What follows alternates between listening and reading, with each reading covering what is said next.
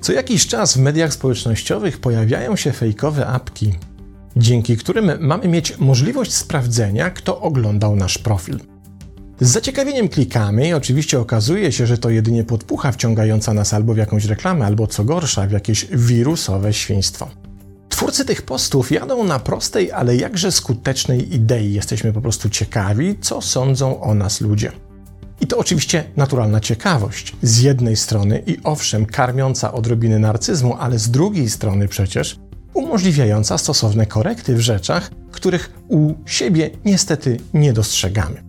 A gdybyśmy tak przez chwilę wykorzystali tę ciekawość i wyobrazili sobie, co by było, jeśli moglibyśmy zajrzeć do umysłów ludzi, których nazywamy bliskimi znajomymi albo nawet przyjaciółmi, by bez cenzury sprawdzić, co naprawdę o nas myślą i w jaki sposób naprawdę są do nas nastawieni.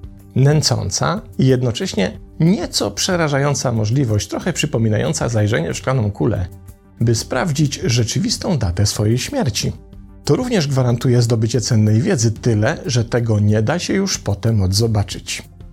To samo jest ze sprawdzeniem, co naprawdę o nas myślą ludzie, z którymi najczęściej wchodzimy w interakcje, którym ufamy i uważamy za sobie przychylnych. Fajnie by było potwierdzić tę przychylność i z dumą przypiąć zdjęcie delikwentki czy delikwenta na naszej osobistej tablicy chwały i stuprocentowych źródeł ewentualnego wsparcia. Zamiast mierzyć się z rozczarowaniem, kiedy nasze oczekiwania co do czyichś zachowań okazują się złudne w trudnych życiowych sytuacjach, czy wtedy, kiedy ktoś staje przed wyborem poświęcenia jakiejś nawet najmniejszej cząstki swojego komfortu, by oddać go nam. Z dzisiek kupił właśnie motocykl i z dumą dołączył do motocyklowej ferajny, by wspólnie polatać po winklach na przełęczy przegibek, jeszcze jak pogoda pozwoli, zaliczyć przelot po wykręcaną trasą przełęczy kocierskiej. Powitanie, uściski dłoni i wymiana braterstwa w błysku wypolerowanych chromów.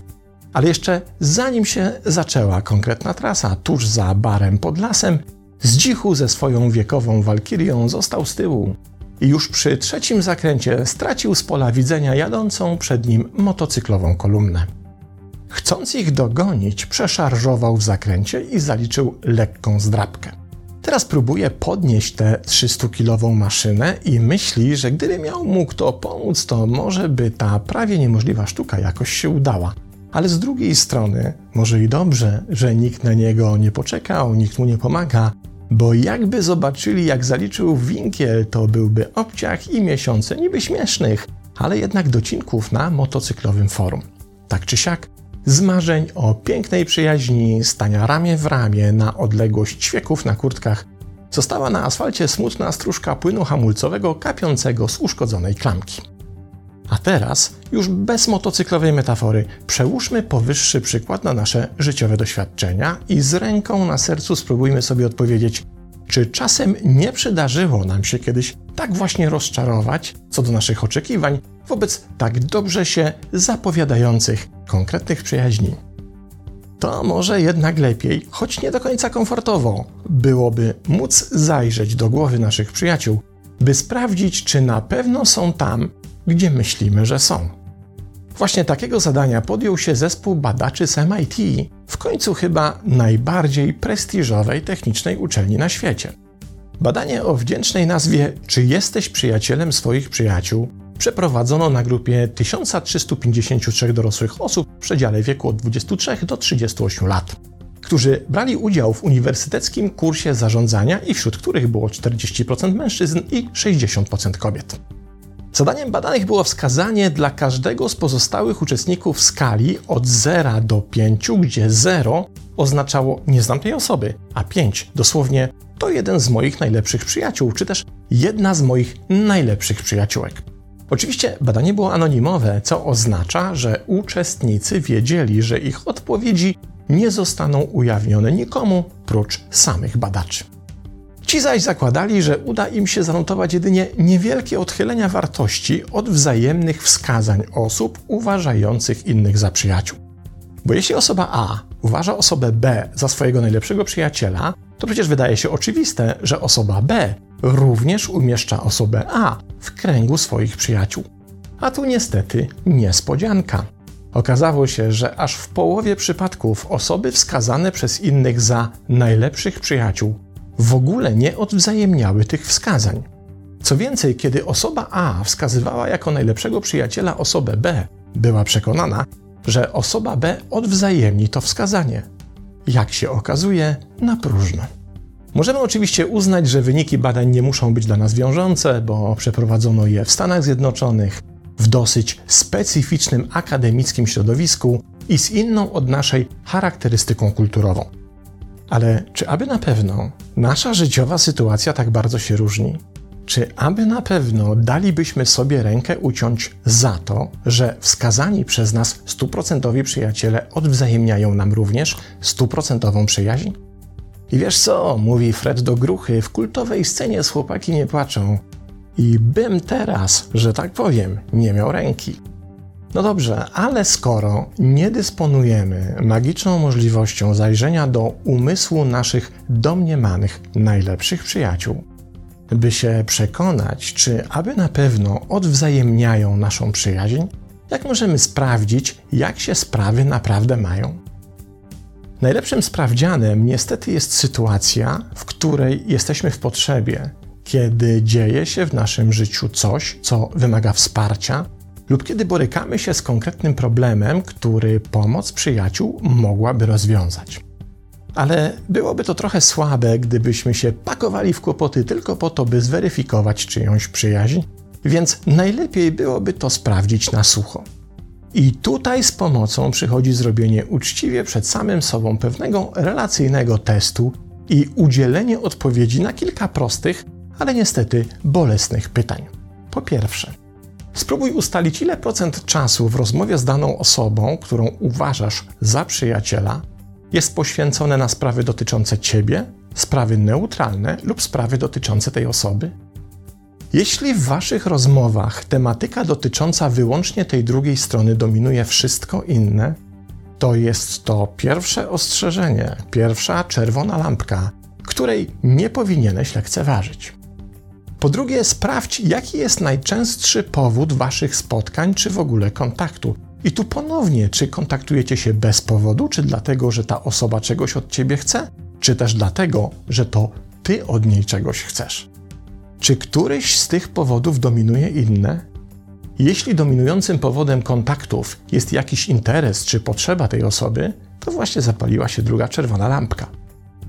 Po trzecie, spróbuj sobie przypomnieć, czy istnieje i gdzie przebiega granica cieszenia się Twoich przyjaciół z Twoich osiągnięć lub Twojego szczęścia.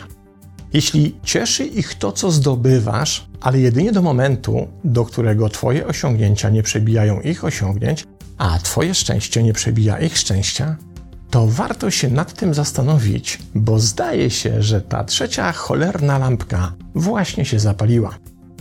Czwarta lampka już czeka w pogotowiu, aż odpowiesz na pytanie o delikatną kwestię drobnych przysług. Otóż, kiedy prosimy kogoś o pomoc, czy też sami oferujemy pomoc w najdrobniejszych sprawach, musimy brać pod uwagę, że może zarówno nam, jak i tej drugiej osobie coś wypaść. Wydarzyć się coś nieprzewidywanego, jakieś zewnętrzne okoliczności, na skutek pojawienia się których daną małą przysługę niestety trzeba będzie odwołać. To oczywiście naturalna sytuacja, bo nie mamy wpływu na tak zwane siły wyższe. Chyba, że w jakiś dziwny sposób nagle się orientujesz, że siły wyższe przydarzają się tej drugiej osobie wielokrotnie częściej niż tobie. No i bęc. Czwarta czerwona lampka już zaczyna nas razić w oczy. Czy jesteś gotowy, gotowa na piątą czerwoną lampkę, czy jednak postanawiasz przerwać oglądanie tego odcinka z komentarzem jakiś dzisiaj wyjątkowo wkurzający ten mini wykład? Jeśli jednak dalej oglądasz, to pora na piątą lampkę. Otóż każdy z nas czasem doświadcza jakiejś większej lub mniejszej dramy. I ta klątwa ciągnie się za ludzkością od czasów tragedii antycznej. Różne rzeczy nam się wydarzają, które wytrącają nas z harmonii życia. A to wredna klientka w warzywniaku, co zanim kupi, musi obmacać wszystkie gruszki. A to pan hydraulik, co miał naprawić kurek w łazience, a wybuchnął telewizor. A to znowu usłużny współlokator, który miał tylko odkurzyć dywan, ale postanowił też odkurzyć kanarkową klatkę, żeby kanarek też miał ładnie.